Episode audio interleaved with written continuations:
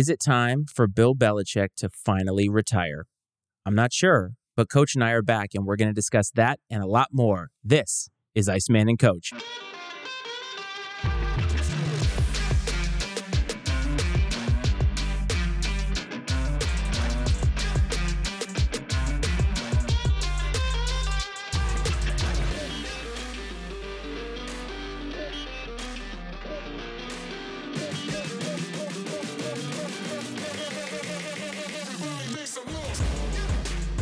What is up, everyone? Welcome back to another episode, the first episode in quite a while of the main Iceman and Coach show. As always, this is your host, or one of your hosts, the Iceman, Matt Frates. And as always, on the other side of the camera and the microphone is the coach, Brad Powell. Brad, I feel like we haven't seen each other in a while, so it's always, always great to see that face. Iceman, yes. Uh, it's I was as we were listening to the intro, I'm like, man, like it's been a minute uh since I've heard that. So no, I'm glad we're getting the the main show on the books tonight. That's good. And there's just been a lot going on in the world of sports, plenty to talk about. Lots of uh there's some polarizing topics in here I think that'll no, be interesting. So no way. and you know, I think we do polarizing about as well as anyone. So I would say so. The last polarizing topic we did turned out to be Mel Tucker and his what turned out to be firing, at least for now. That hasn't really settled itself out, but we definitely got some interesting comments to go along with that. For everybody that is watching for the first time, if you have an opinion and you want to call or text it to us, 703 718 6314 is the number to do that. I'm surprised that I actually remember that because it's been so long since I've actually said it, but it is burned into my brain. Every single Friday for you college football fans, we do College Kickoff Eve where Coach and I go live every Friday starting at 9 o'clock p.m. Eastern Time. Most of the time, it's on Friday. Sometimes we will pivot every now and again but we also try and re-air it on Saturday morning if we can. So that is your one-stop shop of all of the other college football shows. But we like to just talk college football and have a good time with some of the people that are in the chat and all that. So we got a lot going on, and it's just been a lot of fun, even though we haven't seen each other. But what's been going on in life, man? I feel like we need to start out talking a little bit of life. Oh, dude, life's as always, man. Life is busy, and uh, I don't know if we ever talked about it on the show. I can't remember, but my wife graduated nursing school a little over a month ago, so we're we've been in that transition into her uh, role as an RN. So she's congratulations to her. She, yeah, she's going through. Uh, you know, she did orientation. She's going through training. Um, she was working as a tech prior to finishing her degree, so she's fortunate enough to to have gotten a job on the same unit that she's been working on. So she'll have that familiarity and stuff. So no, that's really great. It's it's kind of been weird, right? Because traditionally she's worked um, she's worked nights as a tech, but here for the next like I don't know four to six weeks, she's working a daytime schedule. All right. So it, it's kind of uh, it's weird though. I don't know if I like it. Um, and she doesn't either because when she worked nights, like yeah, she'd sleep during the day, but you know she was up for a couple hours and around before she had to go into work. Where now it's like when she gets up and goes in early and she's not home till like almost eight thirty at night. It's almost like a whole day is just gone. You know, it's Yeah. kind of it's a weird dynamic, I guess. And I think she sees the kids more the other way. Um, and she's one of those people that has the gift of she can she can sleep like anytime, like just at a moment's notice. Uh, I wish. yeah, I think though, I mean, there's probably a lot of moms out there that would agree, right? I mean, they uh You have to. You have to be a chameleon when you're a mom. exhausted. Yeah, and you just take it when you can get it, and when it comes to sleep. But other than that, man, no, everything's good on the home front. Kids are good. Had a little parent teacher conference tonight for our daughter. Uh, excellent. excellent. all good reports, and our, our daughter's very shy, quiet and shy. And it was great because the teacher said, you know, she goes, I saw her. She was last week another student. and She's in second grade. Another student was being kind of rude to her and uh, being a little mean, and she stood up for herself. You know, she kind of you know said, "Hey, like you're not going to talk to me that way, and if that's how you want to talk to me, then I'm not going to talk to you anymore." Like, just kind of had a little bit of a backbone to her in that moment. Which I mean, I see that at home all the time with her little brother and everything else. But just to just to see, you know, the teacher was like, she's like, she said exactly to her what I wanted to say, but I just couldn't because I'm the teacher. No, that is really awesome because we need to get your daughter to answer all of our comments on YouTube because I think she would be really good to say, You cannot talk to me that way. I'm not going to talk to you again. That's all that we really need to say. But when you have kids, for anybody who's watching or listening who doesn't have kids, maybe one day you will experience this. If not, then you won't.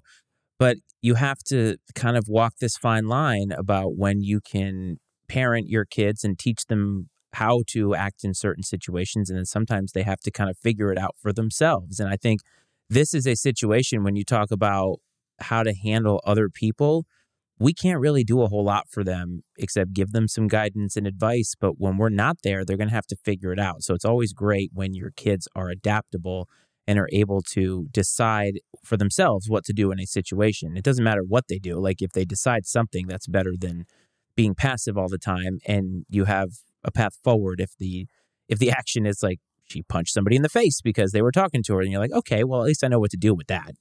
No, no doubt about that. So it, it was good to see that going on and all everything else was great. All good reports as usual. Didn't really expect otherwise. Um, her shyness keeps her out of a lot of trouble, I think. So I'll take it at this point. I was pretty shy as a kid too, so I get it. No, man. But how about you? How are things uh, on the home front and in life for the Ice family? Oh, we are doing well. I'm currently watching the National League Championship Series right now. We got the Phillies up two to nothing in the top of the fifth inning. Talk about a team that's easy to root for, but we'll get to that a little bit later. But yeah, man, it's it's good. Uh, earlier this month, I did go up to Connecticut to visit some family, some of my mom's family, her sisters, and some of my cousins, and it was awesome. We weren't able to take my wife because she's been sick and had to stay home, and that was kind of rough because she obviously wanted to go and doesn't like being without us. You know, I think we talked about it here that I took him to my father's house. And let me tell you, solo parenting on a trip of any kind is rough. I, I love the kid to death, but at some point you do reach sort of your wits end because I think you both kind of get tired of each other, and it's just a lot. And but other than that, um, it was good to to see people. It was good to see him interact with cousins he'd never really met. I mean, he'd met them like one time, but and to see him take to those people so easily. And I think one of the best things about my son, and, and James has been on the show obviously before, is he's got a really big heart.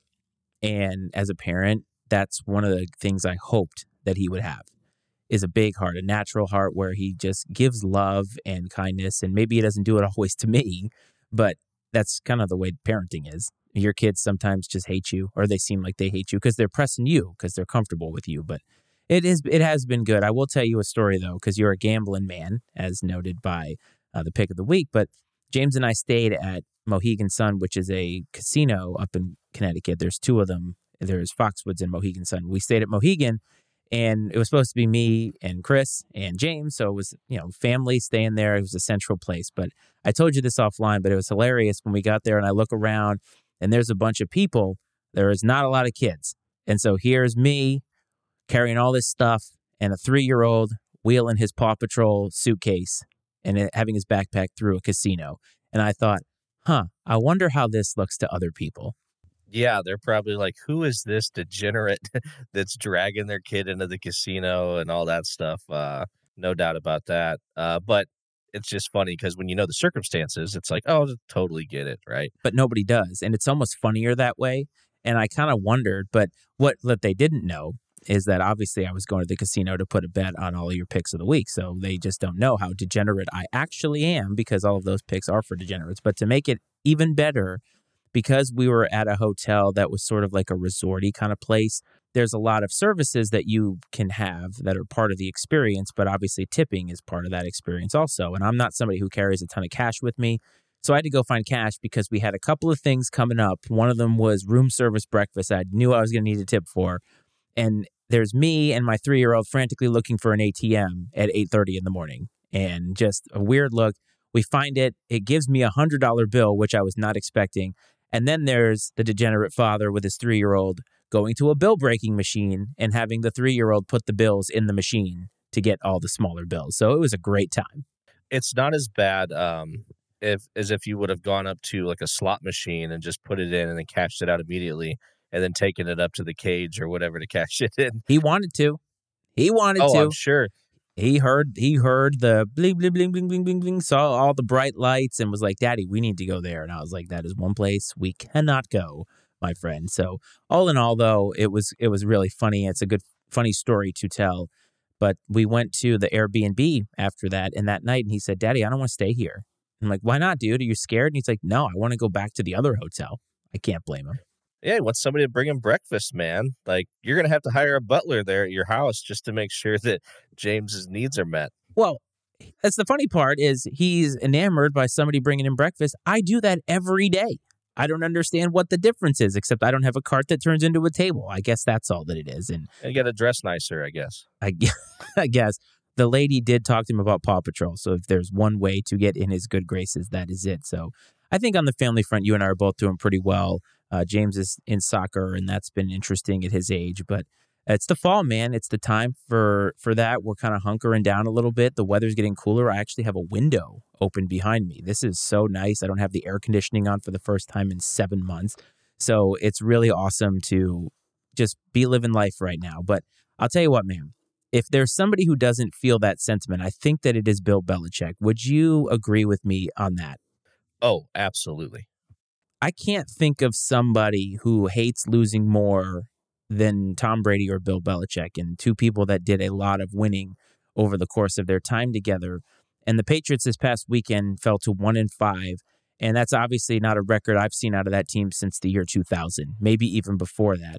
But I think it's the way that it's happening. And a lot of people are calling Bill Belichick to question and saying a lot of things that I want to discuss here. And I think the one thing that people are saying that I want to debate with you is that Bill Belichick should be fired. So, what do you think about that?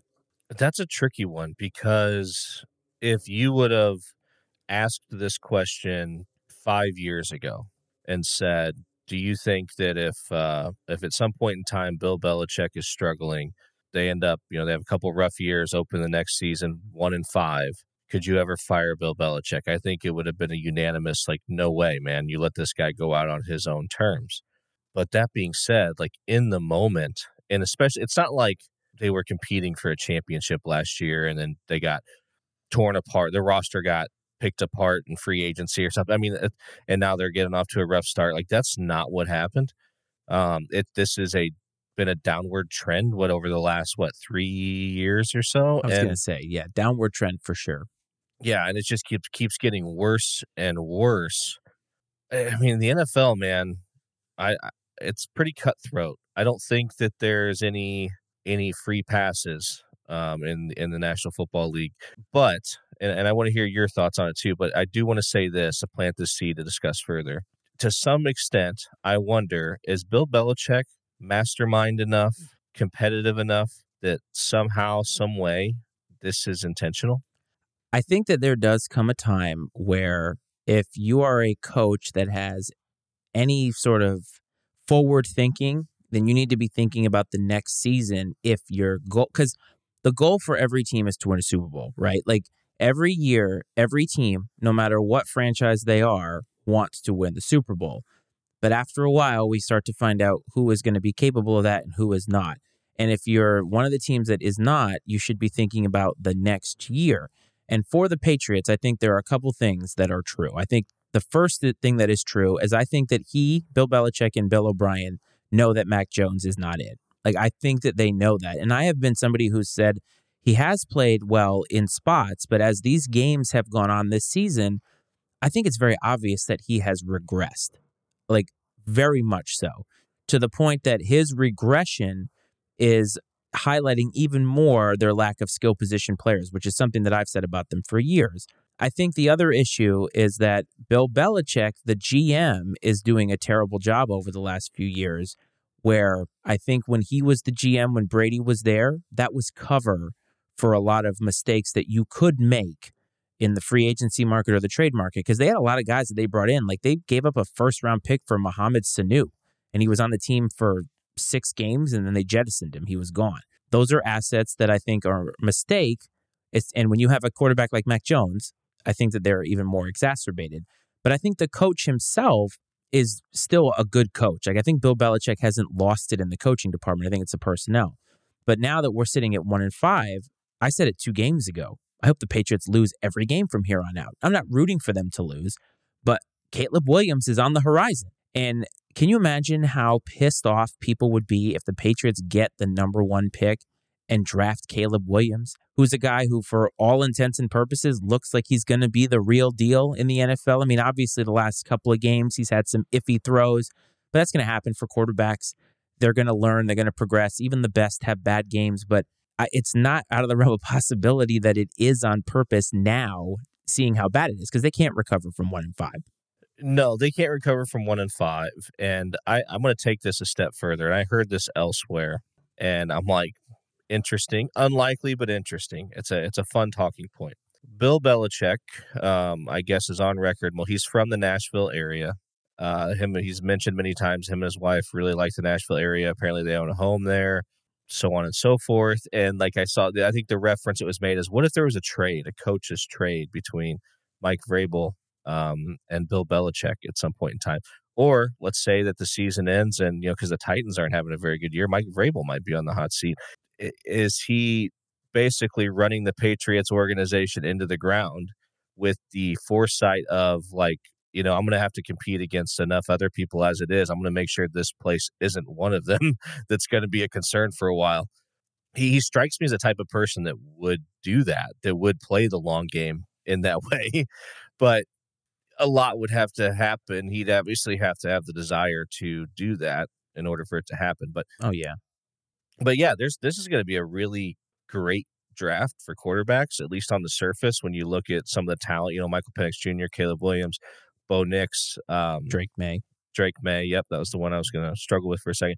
Yeah, so there's some very good quarter. Then there's a lot of like, so that's like the top tier, right? Those are your A quarterbacks. There's a lot of like B quarterbacks too that are pretty solid. So it it'll be interesting to see kind of how that unfolds. But it's very bizarre to see this. It do you think that this solidifies that Tom Brady was the straw that stirred the drink during the dynasty? The players play.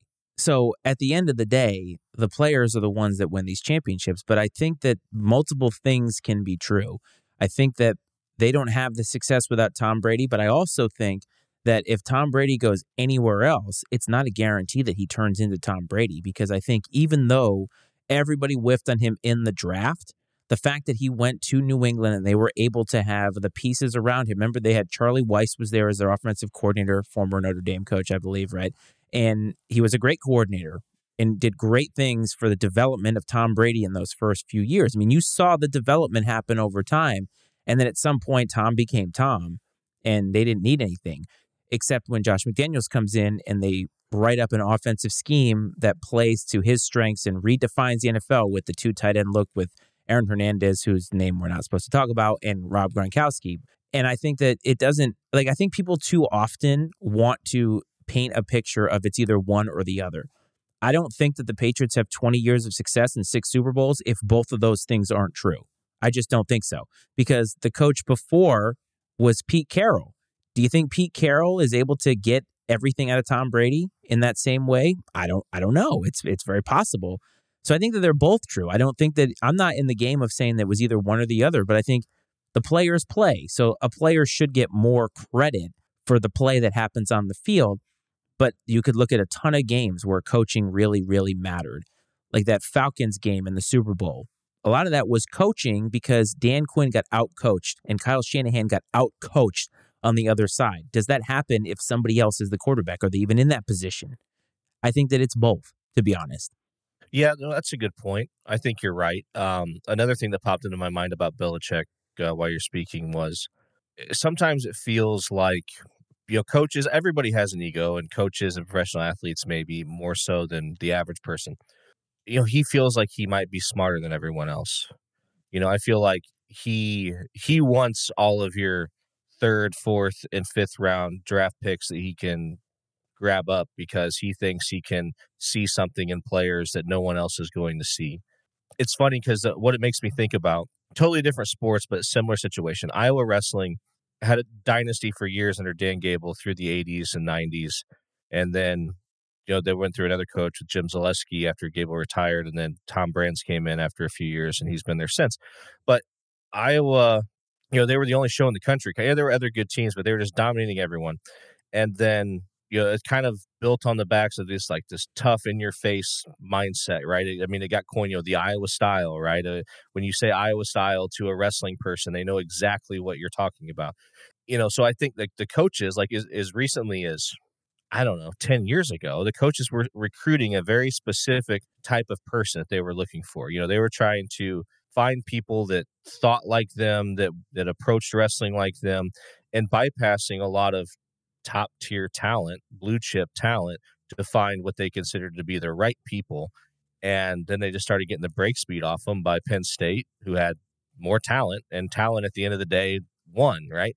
And you know, so they kind of they started to change their philosophy a little bit, started getting into some of these uh these homes with these blue chip recruits, and things have changed some. But when you know, it makes me think about that same mentality. Like Bill Belichick, you know, he thinks he had, you know he, he did have success with maybe certain types of players in his mind. You know, so he's everyone else is sort of caught up, and he hasn't evolved maybe in his approach to personnel. And I, I don't know if that's part of what's catching up to him, in addition to losing Tom Brady and things like that. I mean, and the guy has cycled through a lot of coaches because everybody gets hired from that staff, and I mean, they eventually return for a couple of years and they get hired elsewhere. But I mean, it's it, it's almost like Alabama, except for they don't have success. Uh, at least Nick Saban's assistants seem to have a little bit of success once they leave. But now, just a couple interesting tidbits. I think that you're you're right in this element because I think what happened, I think la- Tom Brady's last year in New England, the way that it ended. Remember, they were 8 0 at one point in that season, and they were the shakiest 8 0 team because you thought they hadn't played anybody yet. And they went 4 and 4 down the stretch and lost in the first round to Mike Vrabel and the Titans. And I think that that year was 2019. It highlighted the fact that the league had already started to change. And Brady was successful in Tampa because they put a super team around him. I mean, he was in his 40s, but they needed a lot of talent around him for him to be able to do what he did. But look at the rest of the league. Look at the teams that are really, really good. They all have a lot of talent. And look at the Dolphins. Look at the Bills. Look at the Chiefs they all had guys who could spread the field, who could thread the needle, whatever you want to use for that. But like Mahomes is on another level in how he plays quarterback. I think this league is all about talent. I don't think that you can get by on grit alone. Like the Patriots teams of the 2000s got by because they played really good defense and did just enough to win on the offensive side. Playing good defense now, especially against some of these teams, is I mean, you're still giving up 20 points. 20, 25 points. And the Patriots can't score that because they don't have any talent. So you need talent. You need a guy, especially a quarterback. And I just don't think that Mac Jones is talented enough to be an NFL quarterback.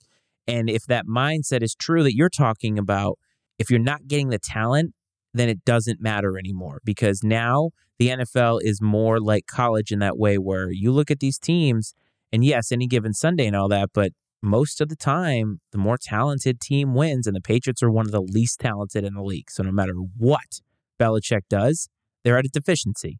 Yeah. Well, I was just thinking about this. If you went up to just like the average person on the street, like not a diehard football fan, but someone that's at least aware, and you said, Who is the quarterback of the Buffalo Bills? They would probably know the answer to that question. Josh Allen. Okay. Like a casual fan. What's the name of their head coach? Of the Buffalo Bills, I bet you they would be like, uh, uh. Even I have to think about that. I believe it's Sean McDermott, right? Yeah, it is. Okay. So, so how bad? The, but my thing is this: if you said who's the head coach of the New England Patriots, they would say, well, Bill Belichick. Who's the quarterback? Uh, yeah. Uh, you know that's that's the difference, right? I mean, and that that's just it. That shows you right there that you don't have.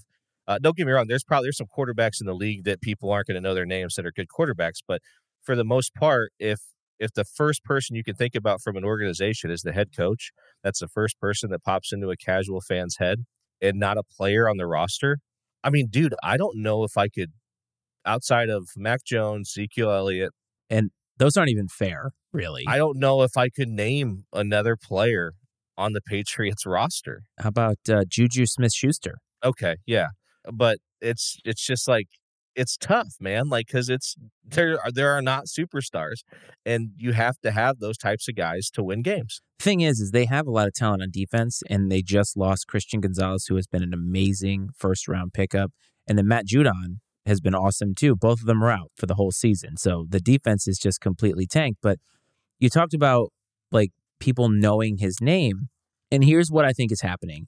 He's very, very close to breaking Don Shula's record, his all time win record.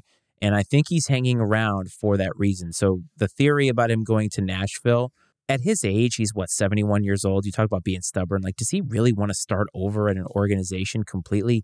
And is he really going to be handed anything great there? I mean, I, I know Will Levis is sitting on the bench there, but how much does he really have? Because that's a very, it's an aging team. That's why Vrabel is technically on the hot seat. I don't think Vrabel's on the hot seat more than I think he's looking for another opportunity. And I think if Michigan beats Ohio State, that opportunity is right there. Mike Vrabel to Ohio State. Dave said it. I can't agree more. It, it makes perfect sense to me.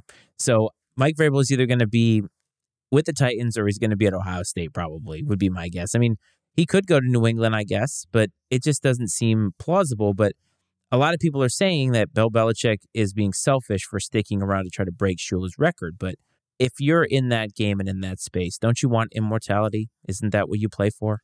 I think, yeah. And Bill Belichick strikes me as that type of person that is very aware of that fact. You know, he he's competitive, right?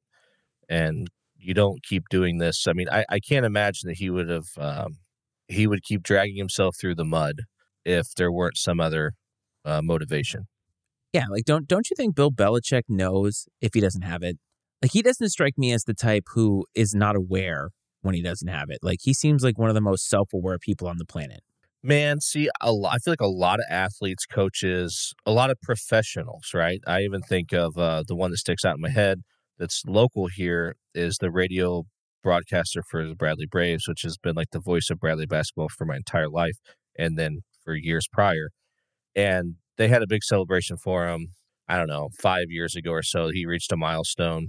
And I remember seeing like a clip, and he goes, "You know, there's people around me." He goes, "I don't want to overstay you know there's people around me who will tell me when i start to slip and and things like that i want to make sure i i don't do a disservice to the to the job and all this stuff but like the dude i mean and this i'll do i love the guy i mean like i said he's been like ingrained in my you know childhood memories and everything associated with bradley basketball the dude struggles these days man like i mean it's it's bad especially knowing how he was like in his prime he's struggling and it's like man i remember him saying that like when it got rough that he would he would step away and it's like i feel like maybe he just can't bring himself to do it and i think a lot of people say that.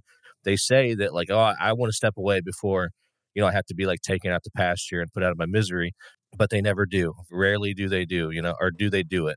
Barry sanders might be like one of the big ones that pops into pops into mind uh that's a little different Andrew Luck in a way, but that was kind of weird, those circumstances and in which he retired. Similar to Barry Sanders, if I'm being perfectly honest. Sure. And I'm not as familiar, um, full transparency, I'm not as familiar with the Barry Sanders retirement situation. I mean, I, I, think a lot of people say that, and and you would want that for yourself until you're in that moment, and then I think people have a hard time walking away.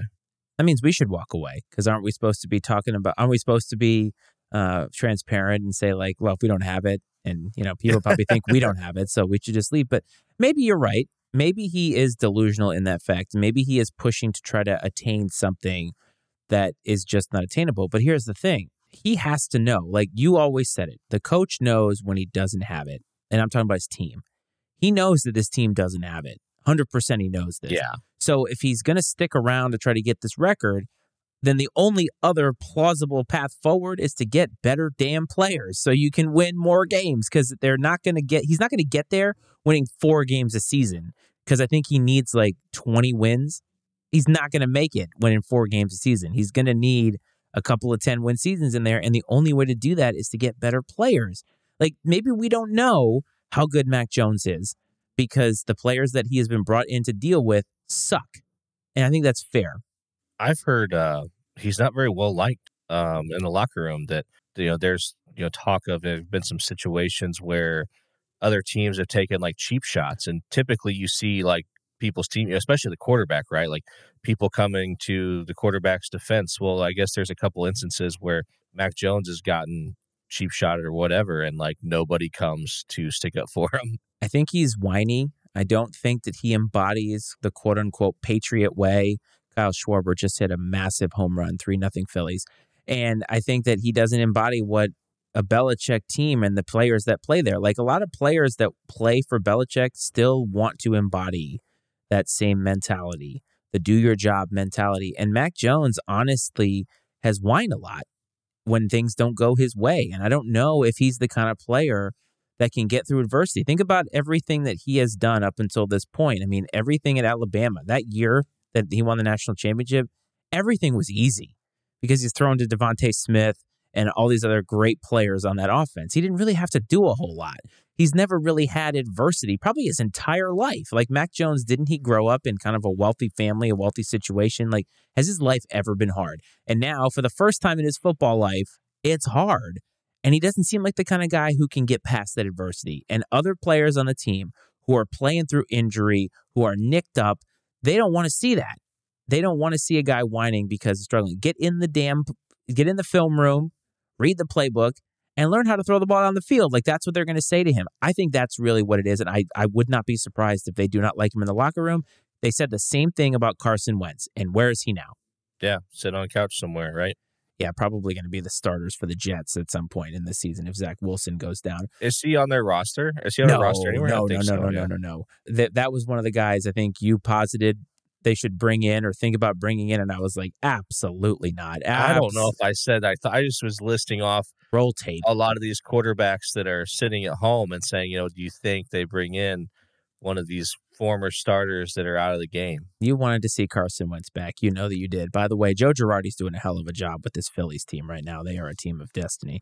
So uh, but continuing to talk about the NFL, man, I think we'll we'll watch Bill Belichick's future. I think they're going to win three, four games maybe this season, and it wouldn't surprise me if he retired. It also wouldn't surprise me if he said "f you" and just came back and coached with maybe even a worse team or Caleb Williams, and oh, there you go. But the NFL has continued their expansion to Europe. Now, it's something we've talked about, or you talked about with Tallboy Radio. God, what in April sometime, and yeah. they just had another episode, by the way, where they talked to an NFL person over there. I think it's a NFL podcaster who lives in the UK about the expansion, but the NFL just wrapped up all their London games.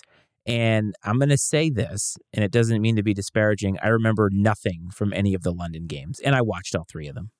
I don't remember anything outside of the game, but I mean, how often do you remember anything beyond what happens on the field in a lot of other games? You know, I mean, I, I don't find myself watching a lot of NFL games and be like, man, this atmosphere is crazy, you know, and so I I think I just watch it. I almost forget it's in London, you know. It just, to me, it just seems like any other NFL game, honestly, and I don't really mind the the early game. It's like it just fills the day even more with football yeah, it doesn't bother me that it's at 9:30, but I think the NFL is very clearly trying to push a move to London in some fashion. And we talked about this offline a couple of days ago, but now we're looking at what they've done and they did an experiment this time. And I think even Roger Goodell said it on the airwaves or in an interview somewhere that the Buffalo Bills were kind of an experiment to see what would happen if a team was over there and the Jags were there for 2 weeks, 2 weeks in a row and what would happen to teams that had to go over there without any of that rest, without getting to to prep. Because that first game, both teams go over there at the same time and they have time to prep. But the Buffalo Bills go on a short week, and I thought it was interesting to hear the commissioner say this out loud that the Buffalo Bills were being used as a guinea pig. But it's obvious that they want to put a team there. It seems like the Jacksonville Jaguars are the team that they're eyeing. There has to be data to support this in terms of the play, people not going to the games in Jacksonville but I think they want more. Do you agree? Are you saying you think they want more than more than one team or yeah. more than okay? So yeah, we talked about this, and um, to talk about the Jaguars specifically, when I did the episode with the Tallboy Radio guys, they you know they were very adamant that they thought it would be a struggle to put a team there permanently because they wouldn't have a fan base. That when they have these games now, it's more of a celebration of American football in general. Everybody comes out in their own little specific team jerseys of the team they root for. And it, like I said, just a general celebration. It's not the passionate fan base for one specific team. There would be no home field advantage. Those are the types of points they're making. Fair points. But my thought is, is the Jags seem to be the team that they're putting over there more and more. And so is like, is this something that the NFL is aware of? You know, are they aware of this fact that they know that they're going to have to already have an established fan base there before they move a team? So are they trying to slowly develop and grow, a, an organically grow a fan base of Jaguars fans in London in preparation of even if it's 10 years from now, fully moving them uh, to the UK, to London specifically, and they'll move in with a full up and coming, growing, existing fan base. And so that's that's one interesting piece. And then I think when we talked about more than one team, do you say two teams? Do you say a division and then a division, a full division? Now we're talking about expansion. You and I, I think, both agree that you can't really put an expansion team in Europe because they're not going to be any good to start out with. I, I think it'll kind of fall on its face. I think you have to put established brands and established stars over there if you wanted to have any chance because otherwise if it's an expansion team it's just going to be a glorified version of the NFL Europe that failed miserably because it's going to be a bunch of mid players who aren't at that elite level and they're not going to draw fans. So so that means you need to move existing teams there. And so then that brings up the discussion of who else would be a good fit to relocate to the UK or to Europe. And then if those teams move to Europe and you're going to do some sort of expansion, what cities in the United States are worthy and capable of hosting an NFL franchise. I think that that's the tough part. The last part is where do you expand the NFL in this country? Because the major networks or the major major cities have already really been populated. And it's not like baseball, which is what we're going to talk about next. It's not a regional sport, it's a national sport. The NFL is huge. Like you can now watch every team on Red Zone or Sunday Ticket or whatever. Doesn't matter where you live. You don't have to root for the team that is in your city. So I don't know where they expand to, and I think you're you're right. They can't put an expansion team in London. They just they cannot put a crappy team in a brand new city, especially an international city that they have been feeding all of these teams over the last decade plus, and then say, okay, here's the bottom of the barrel in terms of team. So thank you for your loyalty. Here's your prize an absolutely shitty team for God knows how long because the NFL, it's salary cap sport, drafting, and everything. You got to get a lot of the things right. And an expansion team is starting at the bottom, at the bottom. And the, the only expansion team that I know that has done anything with itself in the five years is what the Golden Knights just won the Stanley Cup and they went the first year. That's an outlier. Well, the Jags, the Jags, I think the I want to say early on with the year they brought in the Jacksonville Jaguars and the Carolina Panthers that both of them, if it wasn't the first year, it might have been like the second year. I think they both made it to like the NFC AFC championship games respectively, if I'm not mistaken. They did, and then there has been a lot of low periods, more for the Panthers than anything else. The Panthers had a slight resurgence in the early 2000s, and the Jaguars had a couple of good years there. But I mean, there have been a lot of bad years. It's just it stinks because you're starting at the bottom, and uh, and also Tom Coughlin was their coach. Like, who do you get to go coach out there?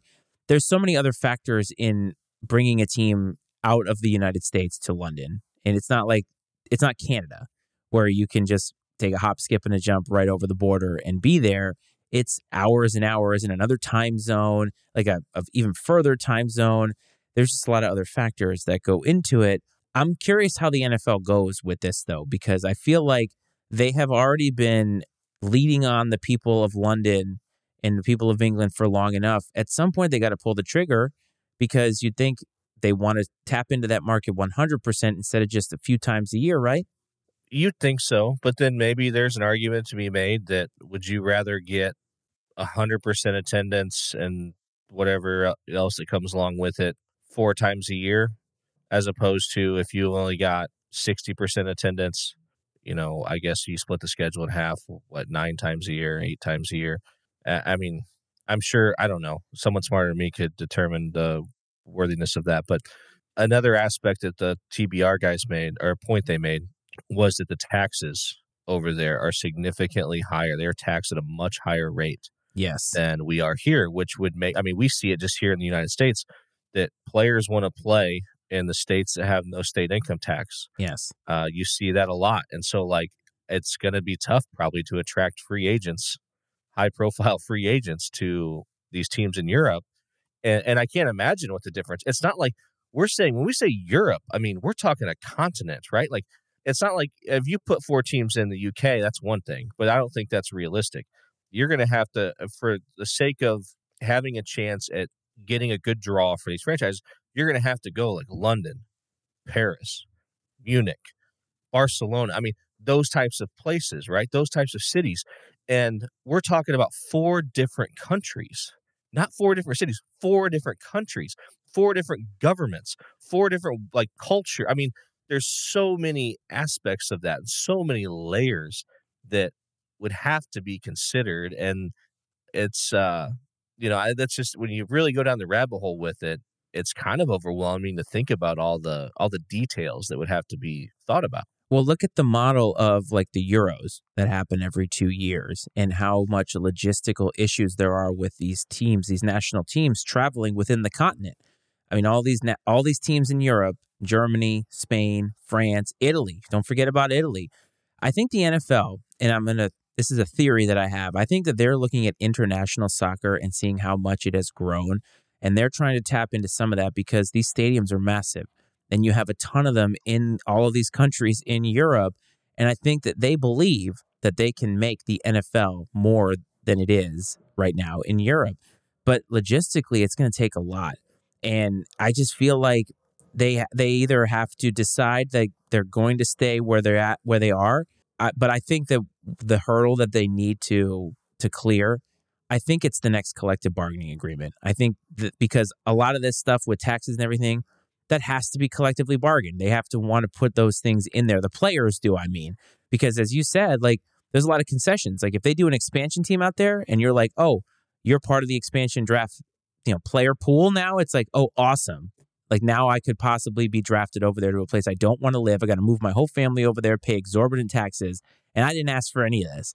And so I think it does have to be collectively bargained, but they they seem to be doing more. I mean, we got games coming up in Germany, and that's what I'm asking is like the goalposts keep moving.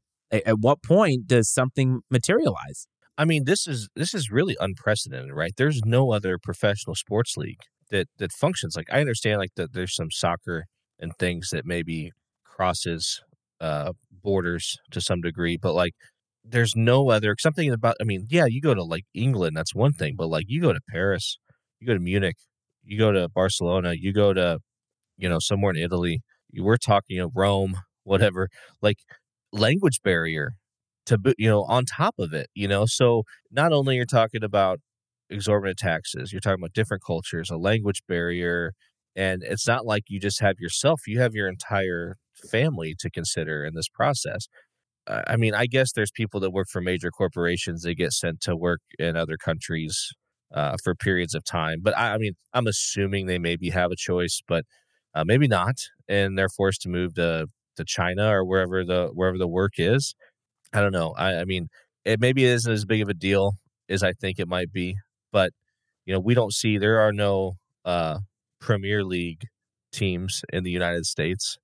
You know, there are no, you know, I don't know, like obviously China has their own basketball league. You know, I, I mean, there, there's just no, we're not mixing the waters, right? A whole bunch, and so this is this would be really unprecedented, and uh, it's a daunting task.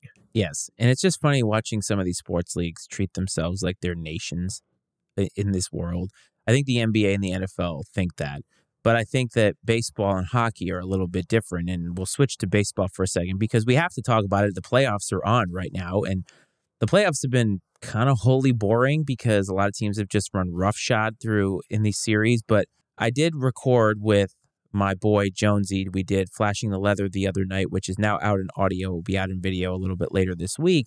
And we kind of broke down everything that's happened in the playoffs up until now. But I made a comment to him, and he didn't take the bait he kind of took it, but didn't. But I know you will.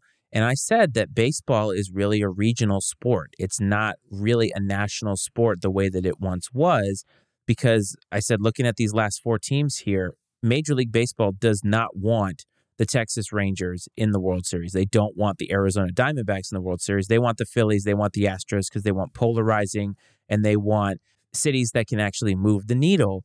And I don't know if he agrees with that or not, but I think that that is 100% true about baseball. And baseball will never try to do what the NFL is doing and reach to other countries permanently.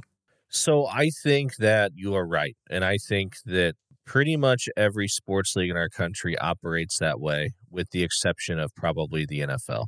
I think every other sports league really wants there to be major markets in their championship game, in their championship series, in the playoffs if they could help it because there just isn't there's not a lot it's, it's like even the ncaa tournament You know, for CBS or whoever holds that contract, I guarantee you they want that Final Four to be Kansas, Kentucky, Duke, Villanova, Syracuse. You know, they want these big name blue blood programs. They don't want to see, you know, Loyola Chicago, St. Francis, uh, Butler. I mean, Butler's kind of shifted into maybe a more of a national brand. You know, since they've joined the Big East, they've had some long term success. They're they're like a poor man's Gonzaga, very poor man's Gonzaga in a sense. But you know, they, they don't want to see that. They want the money is with the big with the big programs. So I'm the type of person where like I'm going to be more inclined to tune in if there's an underdog involved. But I also concede that that's not how most how the average person views things and that there is probably more money to be made by being the major brand. So I would agree with you. I think that's right, but I don't think it's unique to baseball. I, I think that that's something that you could say about pretty much every other league with the exception of the NFL because millions and millions, maybe billions of people are going to watch the Super Bowl no matter who's playing because it's the Super Bowl. I mean, that's my opinion. You don't think the NBA comes close? I would say no, but that's because I'm not a big NBA fan. So, I mean, I think nationally, more people would be inclined to watch the finals if it was LeBron, the Lakers, and the Knicks. You know, I, I mean, or the Celtics and the Bulls, or you know, I know they're in the same whatever, but I, I think those big brands are going to get more of a draw than if you had the Memphis Grizzlies and the Utah Jazz oh, good in the Lord. finals. You know what I mean? Like No, that's what I'm saying. exactly like you you mean. hear that and you're like, who wants to watch that? Nobody. And they're small markets or smaller markets comparatively speaking. I don't know. I, whereas if you got the Browns and gosh, the Cardinals in the Super Bowl, I don't think it's going to hurt the number. Yeah, the Super Bowl has now gotten to celebrity status in that it kind of transcends what popular um, like it transcends everything, right? Like people go to Super Bowl parties, but you're right, they don't go to NBA finals parties. I think that a lot of that comes from football being the only sport where their championship is a singular game whereas everything else is a series, so it takes a long time to sort of play out. But the Super Bowl is a one-time event. A lot of the investors, a lot of the the sponsors can hone in on that one event and they do, obviously with the the commercials and stuff like that. But I think with baseball, like the league, what the league wants and what the viewer wants are two different things. I think that if you're a baseball person, it doesn't matter who makes it, you're going to watch the World Series, right? But for me, if it's the Diamondbacks, who I don't know any players off of, it's not as intriguing. The Texas Rangers are a fun team if you're a baseball person, but if not, it's not that big of a deal to you. But the Astros, as you said this about Bill Belichick, if you went and asked people about the Astros, most most people either love them or hate them because of the cheating scandal. So that moves the needle. Philadelphia, either you love or hate Philly, period. And that's a city that moves. Boston's the same way. People didn't like the Patriots being in the Super Bowl because they wanted to tune in to hate Boston. And that's how you get people to the yard. Like that's why we want the haters to watch this show because it's fine if you watch us to, hate us. But it's just something that brought up and he kind of looked at me funny when I said it, but I was like, I think I'm correct. I don't think that baseball is this sport that captures the nation's attention the way that it once did. And I think it's been a long time since that. That doesn't mean that it's not a good product. I mean, we talked about the NHL playoffs and how these cities get ramped up for their teams. Like you go to Columbus, you go to Nashville. It may not be a national sport where nobody has a clue who's on the Nashville Predators, but man, those fans are into it. Yeah, and like again, I think you could apply that to every sport for the most part. The NBA is the closest to the NFL out of all of them for sure. And, and I know it's not something that baseball purists want to believe, and it's not something they see because baseball purists see the game a certain way, and and that's fine. There's nothing wrong with it. I love baseball. You know, I, I love like you know in Bull Durham. You know, Kevin Costner's lines in ba- about baseball. You know, like I mean, there is there's something romantic about baseball, and it is America's pastime. I think it still is. I don't think you could say it's our it's not a national our national game anymore. I think that is definitely football. Baseball is this, and this I want to make this analogy, and, and I make this again, like I said. Let me preface by saying I love baseball. I love baseball as it exists. I don't want to. I mean, I, I'm all about you know. I, I've been on record saying you know evolve or die, all that stuff. I do think you have to tweak the game uh, to improve the quality and the fan experience, but at the core of baseball, like it, it, it needs to stay the way it is. and so, but baseball is the equivalent it's the three yards in a cloud of dust football offense of national sports, right? It's it's one of those things where if you don't really know what you're watching, you're like, this is boring and it doesn't make any sense to me. It's not exciting. And yeah, maybe there's a few moments where again, you know, it's we're just running the ball to the middle, run the ball to the middle, like I said, three yards in the cloud. Of dust. Maybe once in a while, a guy breaks breaks one of those for a 40 yard touchdown or something. And that's kind of like baseball, right? Strikeout, walk, strikeout, walk, boom, 450 foot home run. And so, but it's just like you're sitting there kind of getting lulled to sleep and then something excite you get this burst of excitement. And I think that's why baseball fans would tell you that's their favorite part is like the game could turn on its head in a split second, which is really exciting. But the rest of it to the I, I to the uninformed, to the casual fan who isn't really into the nuance of the game is incredibly boring. Wrestling, wrestling, the sport that I love, is very similar. If you don't know what you're watching, you're like, this is just one guy laying on top of the other guy, not doing anything. This is boring. And then, yeah, there's little moments of excitement where something happens, you know, and like, but if you don't know what you're watching, you're just, you're not entertained by it. Right. And that's why, I mean, there are very passionate wrestling fans, but it's not a national sport. It's not a sport that draws the casual fan. So I, I don't want to say baseball is falling back to the level of amateur wrestling because it's not, but it's, it's, uh, it's a tough game to get excited about if you aren't like all in. You know what I mean? I do know what you mean. Like my wife will not watch a baseball game, a regular season baseball game on TV, but she'd gladly go in person because it's just a different experience. Yeah. And there's 162 of them. I just want to say though, you and I deserve apologies because man, a lot of people did not like what we said about the pitch clock. The pitch clock has been a massive success for baseball to the point that it's a non-factor in the playoffs because guess what? All the players adapted. How about that? all the players adapted. And I said this the other night that if you still hate on the pitch clock, that you're just a hater at this point. You're anti fun. I would, yeah, I would agree with that. Uh, we were in favor of the pitch clock. I think it's been a success. I don't know how you could say it hasn't been. I don't, because I don't think it's one of those rules that I think improved the fan experience that did not change the core of what makes baseball baseball. It didn't change the game.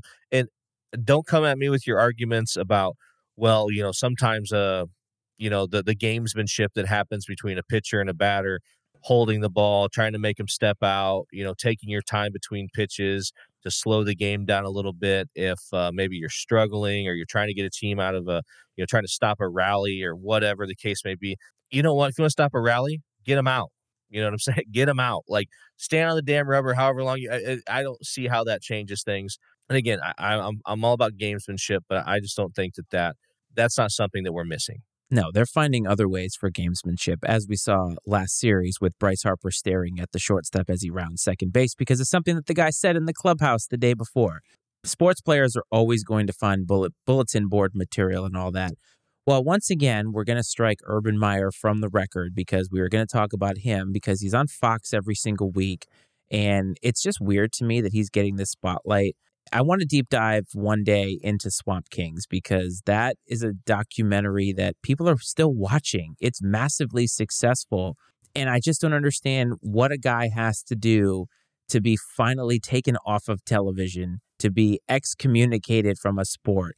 What does Urban Meyer have to do? He's done everything he can to F up in every way.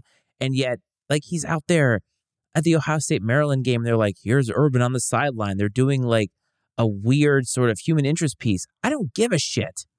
Right. Well, and he was on the sideline, right? Because the Fox crew, I think, was was there, right? Weren't they?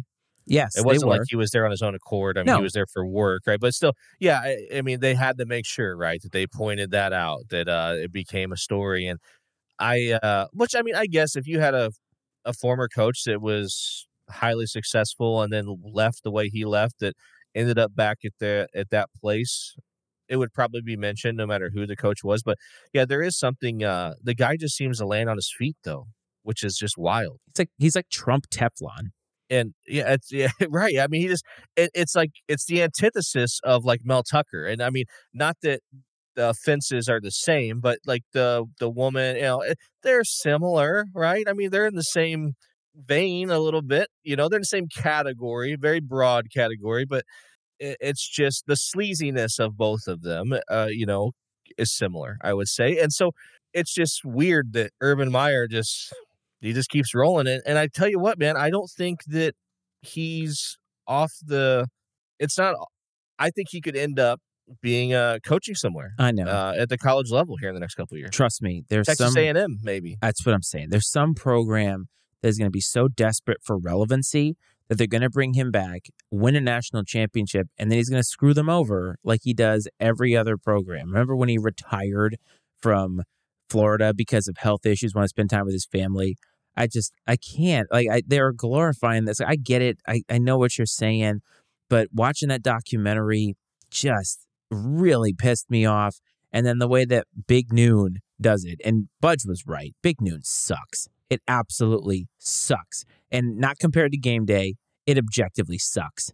Yeah, the only thing I like about it is Brady Quinn, but it's just a Notre Dame That's thing. what I was Um, say. That's a Notre Dame home. yeah, run it doesn't there. have anything to do with the broadcast. No, I, I'm not a fan of it, and I don't. I hate the fact that you know they were in Boulder four weeks in a row, or Yes. or at a Colorado game, shit like that. Yeah, I mean, mix it up a little bit. Uh, one thing is funny. I think what made the Swamp Kings thing so interesting is that you have you either watched it, not me, but you either wa- I watched it, but you either watched it and thought almost felt bad for Urban Meyer, or no, but I, I didn't. But I'm saying I could see how someone who maybe doesn't know the situation as well as others might have like felt some sort of like pity on him.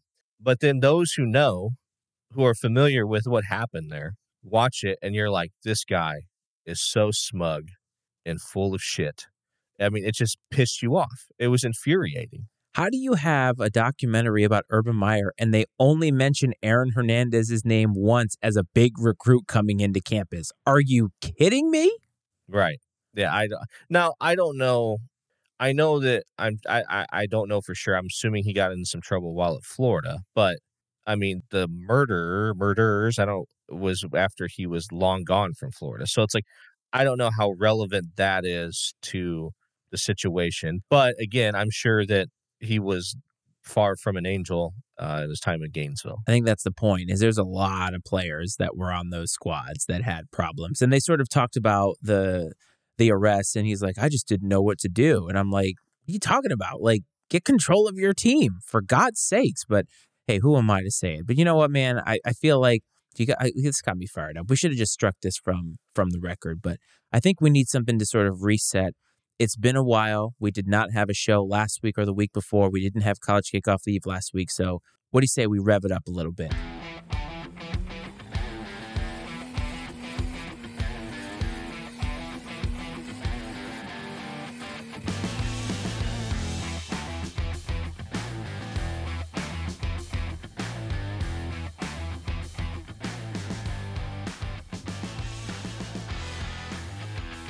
Ah, yes, the familiar song and dance known as Crunch Time, where Coach and I like to pick 10 or more games, depending on how things are going from the NFL and from college. And boy, last week, my friend, uh, neither of us did well two weeks ago, but you had a particularly abysmal week going one and nine. I have lengthened my lead. And you know what's great about this is you're going to be giving somebody some gambling advice a little bit later. However, are you ready, coach? Yeah, looking forward. To, I just want to say this though. Pick of the week's been solid, so I save all my good picks for the pick of the week. But that being said, Iceman, let's fire it up. All right, we're going to start. Number seven, Penn State traveling to number three, Ohio State, a Big Ten matchup that's going to help us figure out who is going to be the cream of the crop in the Big Ten. Ohio State is a four point favorite at home. I know Penn State looked really good against UMass. I think the Ohio State defense is too suffocating, so give me the Buckeyes. Yeah, Iceman, I'm with you. I just think Ohio State's too good. I'm not quite a buyer of Penn State yet. I could see this game being close, but I will take the Buckeyes minus four. I like this one. Number 22, Air Force, traveling to Navy. Air Force, after a big win against my Wyoming Cowboys, is an 11 point favorite on the road against the midshipmen. Here's the thing the midshipmen aren't any good, but this is about military pride right now. I just think, though, that Air Force is going to run for 100 more yards than Navy, where they combined for 700 rushing yards. So give me the Falcons with the 11. Yeah, when you get the service academies together, you can throw the records out the window. Um, the only thing that I can see happening to Air Force in this game is Navy just shortening the game with their with their running game, right? But that being said, I'm with you, buddy. Give me Air Force. I'll lay the 11.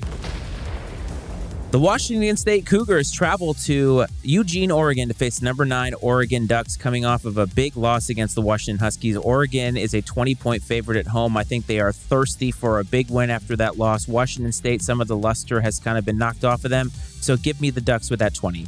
So there's a lot of familiarity when I look at this game, man. Like lost at the last second for Oregon. It makes kind of reminds me of the Notre Dame Ohio State situation. Notre Dame came out the next week. You could tell they were just mentally and emotionally exhausted. Barely snuck by Duke, a good Duke team, but barely got by. I think we're going to see something similar. Oregon wins, but the Cougs are going to make it close. I'm going to take the Cougs and the points. And this one going under the radar, number 17 Tennessee traveling to Tuscaloosa for the under the radar number 11 Alabama Crimson Tide. Alabama is a nine and a point, nine and a half point favorite at home. The Volunteers have looked a little bit shaky at times, but they seem to be bringing things up. Nick Saban and crew just continue to win. I think this is going to be a close game though, so give me the Volunteers with the nine and a half. Yeah, I don't know. I'm shocked. This is a nine and a half point spread. I mean, Alabama's been taking care of business, but they I don't think they've been overly impressive. Uh, Tennessee has a lot to play for. Both teams do, but that being said, give me the Volunteers plus nine and a half. Number 16, Duke traveling to Tallahassee to face number four, Florida State. Florida State is a 14 and a half, 14 point favorite at home. I'm not sure if Riley Leonard is going to play. I don't think that he is. I feel like Florida State has been very dominant. If Duke does not have the, one of their best players, I don't think they have a shot. So give me Florida State big. Yeah, missing Riley Leonard would be a problem, but they didn't have him last week and they played okay. So I tell you what, man, we're going to have to pick opposite here. So give me the Dukies plus 14. And in a big Pac 12 matchup, number 14 Utah at number 18 USC coming off that big loss in Notre Dame. USC is a seven point favorite here. I'm not sure if Cam Rising is going to play, but Utah just keeps on racking up those wins. I feel like USC's defense is really, really bad. I like Utah to upset the old Trojans here. How about this, man? The the higher ranked team is an underdog on the road, a seven point underdog on the road. Um, I, I, find that interesting. I tell you what, Caleb Williams has a lot to prove to kind of shake the stink off from last week, and I think he's going to get it done. I it's going to be a shootout, but I tell you what, it might be seventy to sixty three. But give me the Trojans minus seven. Switching to the NFL, MCDC and the Detroit Lions, the 5 and 1 Detroit Lions, travel to my neck of the woods and face the Baltimore Ravens on the road. The Ravens are three point favorites at home somehow. The Ravens haven't really looked all that great this year. They've been kind of up and down. The Lions are a really, really great story. I just feel like the Lions are playing really good football, and MCDC has the boys rolling. So give me the Lions. Yeah, easy. Lions plus three. The Los Angeles Chargers, coming off of that horrific loss to the Dallas Cowboys at home, travel to Kansas City to face the Kansas City Chiefs and Taylor Swift. The Chiefs are five and a half point favorites at home. The Chiefs have been continuing to win, but they haven't done it with a lot of style unless they've been playing a bad team. The Chargers, though, they can't get it done. However, I do think that the Chargers are going to keep it close, but I think the Chiefs are going to take it by seven. Yeah, so the Chargers are like the most like almost good team that I've ever seen. They've been in every game they've played this year. They have not lost a game by more than three points, and that's why I'm going to take the Chargers to cover the five and a half. The Miami Dolphins traveling to Philadelphia to face Jalen Hurts and the Eagles. This is easily the game of the week this week. The Eagles are one and a half point favorites at home. Tua and the Dolphins have looked amazing except for that one game. The Eagles are coming off a loss to the lowly New York Jets. They have not looked all that great at times. I feel like the Dolphins are going to come in here and put a spanking on them, but I'm going to say that the Dolphins are going to take it. So I think the Eagles are in wounded animal mode, right? Kind of similar to USC. They're going to come out with something to prove, a little bit of a chip on their shoulder. So fly, Eagles, fly to minus one and a half. And last, Brock Purdy and the San Francisco 49ers, with or without Christian McCaffrey, travel to Minnesota to face Kirk Cousins and the Vikings. The 49ers are seven point favorites on the road. The Vikings have kind of put a few things together. Kirk Cousins says he's going to be in Minnesota all season long. I think that the 49ers are really, really good, but this feels like one of those games coming off losing to the Browns that it's going to be a close game. So give me the Vikings to keep it close. Yeah, I'm with you. The Vikings are going to have to put some wins together if they want to uh, stand any chance to stay in the playoff picture at all. The 49ers are playing their second road game long ways away from home. It wouldn't surprise me if they didn't even return to the Bay Area this week and are, are staying on the road. Uh, and for that reason, I'm going to take the Vikings plus seven. All right, my man. That is our 10 games right there. There's a lot of good action coming up on this particular weekend, and I'm always thrilled to do crunch time. And we did not have a good week last week, and it's okay. These things happen.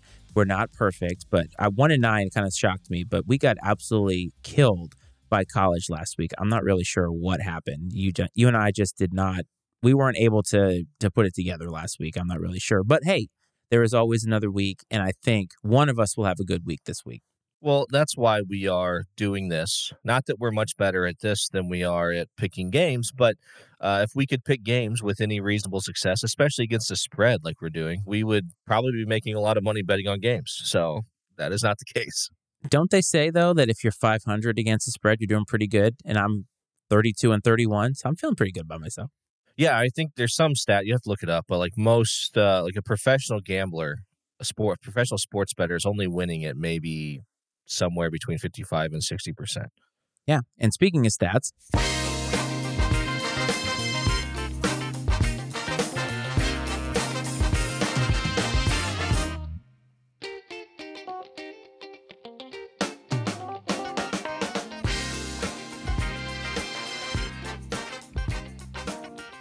Iceman's stat of the week. It's been a while since I've given a stat of the week. I did give one to Dave a couple of weeks ago. Actually, it was like three weeks ago but I'm always here to give a stat. And this is a really, really good one. So, coach, are you ready for not one, but two stats? Two, you're doubling up. I cannot wait. I am doubling up. One of them you've already heard, but this one I just pulled together while we were recording, watching the Philadelphia Phillies. So, the Philadelphia Phillies, their leadoff hitter, I believe, is a man named Kyle Schwarber. Are you familiar? Yes, very familiar as a Cubs fan. Uh, have a lot of love for Kyle Schwarber. Yes, Schwarbs is great. He was a Red Sox for a hot minute there and took them to the playoffs, but he has had a great season by every measure except for one. So I'm going to give you his stat line. He had 47 home runs and 104 RBIs. Can you take a wild guess what his batting average was? Um, have, have we done this before? No. I swear we have. Um, I'm, or maybe I heard it elsewhere. 207. 197. Ow. Yes. 47 home runs, 104 RBIs, hitting below the old Mendoza line. But that's not where it's fun. This is where it's fun. He had 115 hits on the season. 47 of those were home runs. 19 of those were doubles. One of those were triple. That means almost half of his hits were uh, less than half of his hits were singles. That's insane. Yeah, for a leadoff hitter. Supposedly. He's leading off in the playoffs now, but that stat line is just this is baseball. You're not and you're not going to take a guy out who's hitting 47 home runs. You're just not.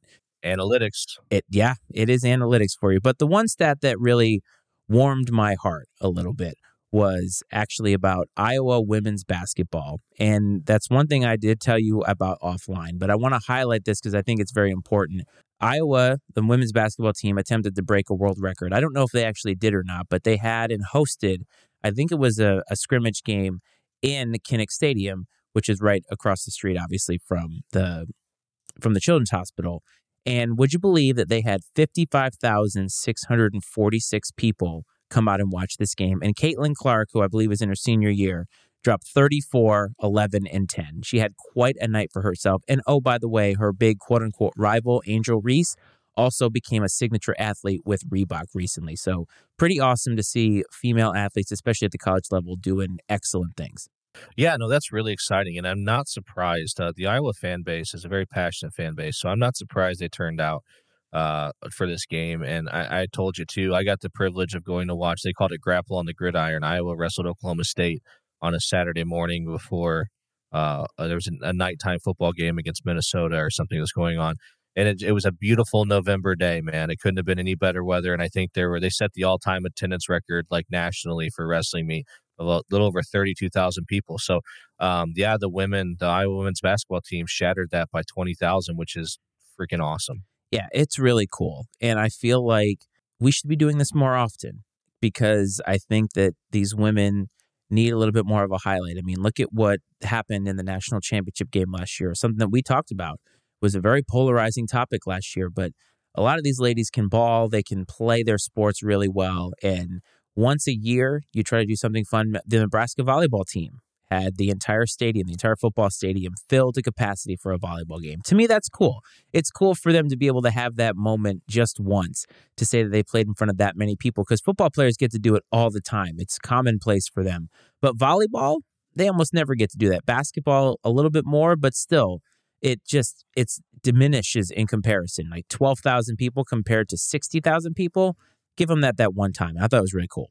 No, I couldn't agree more, man. I think it's fantastic. And one thing that really helps is, you know, Iowa, you know, they have a star, right? And I think that that, that really helps a ton. And that's one thing that even if you look into some men's sports, I mean, we were talking about it with the Patriots, uh, having a star matters, right? Having that person to get the eyes on the game in the first place goes a long way, whether it's men's or women's athletics.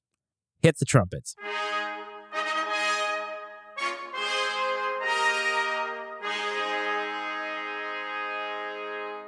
And the trumpets mean it is time for Coach's pick of the week. Coach is currently on a six game win streak. Now that football season is here, you are in your element, my man. And the last time you made a pick was a couple weeks ago, and you picked the old Tar Heels minus eight over Syracuse. That came to fruition. You are eight and 12 on the season at this point, creeping very closely to 500. So it is that time of the week, my man. Bless us with a pick of the week. hear ye, hear ye gambling degenerates, football fans, likers, and lovers of money. Join us for this glorious, glorious pick. So, this week in Big Ten football action, we have the Wisconsin Badgers traveling to Champaign, Illinois Urbana, Illinois, perhaps. You know, Champaign, Urbana. Ryan Leskis could clear that one up for us to take on the Fighting Illini. The Illini are coming off a big win on the road against Maryland, probably feeling themselves a little bit. Wisconsin coming off a tough loss to the Hawkeyes. You know, so I, I just think, yeah, I, Illinois feeling themselves a little bit. Wisconsin coming off a loss, want to rebound. They're only, excuse me, Illinois is a two and a half point favorite, which shocks me shocks me. So, as much as I hate to do this to you, Ryan Leskis, I'm taking the Wisconsin Badgers. I'll just say plus two and a half.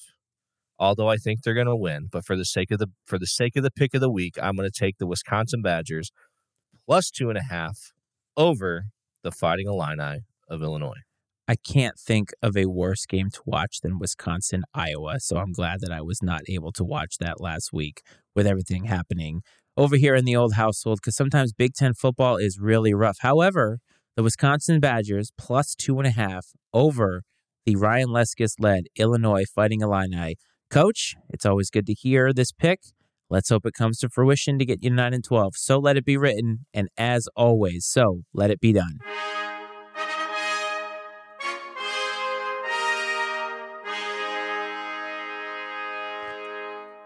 I'm wondering when can we get some real live trumpeters maybe to come in one day and do the trumpets. That would be wonderful. Uh, that would be wonderful. Perhaps when we do our first ever live pick of the week, we can have some people to play trumpet. I did just recently go see a viewing of the Disney Pixar movie Coco, where they had a live orchestra play all the music from the movie while you're watching the movie.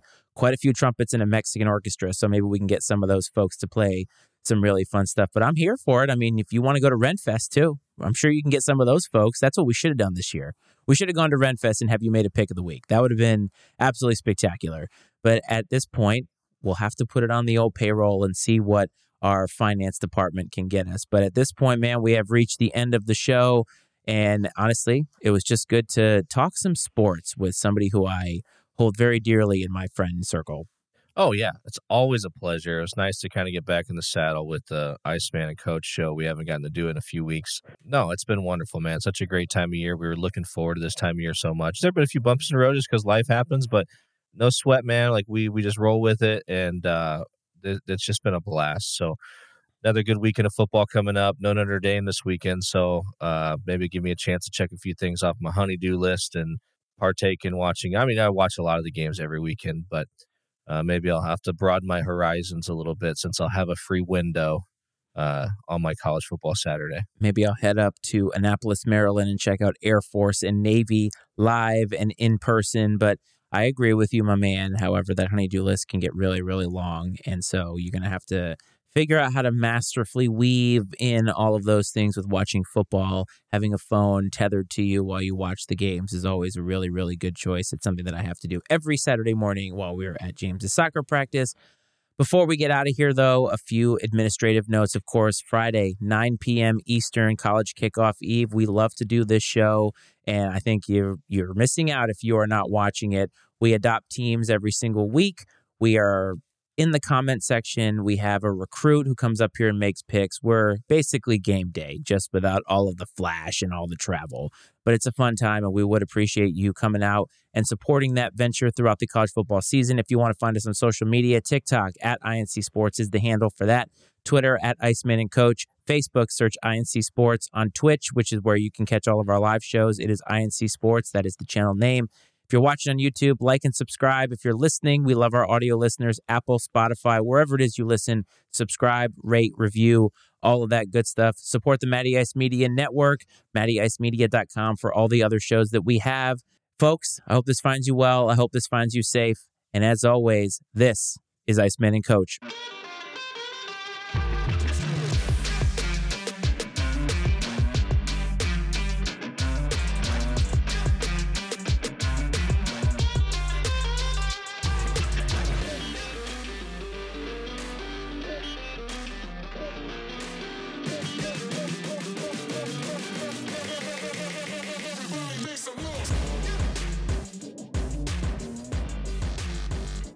The opinions and viewpoints expressed on I&C Sports are those of Matt Frates, Brad Powell, and their guests, and not necessarily those of the Matty Ice Media Network.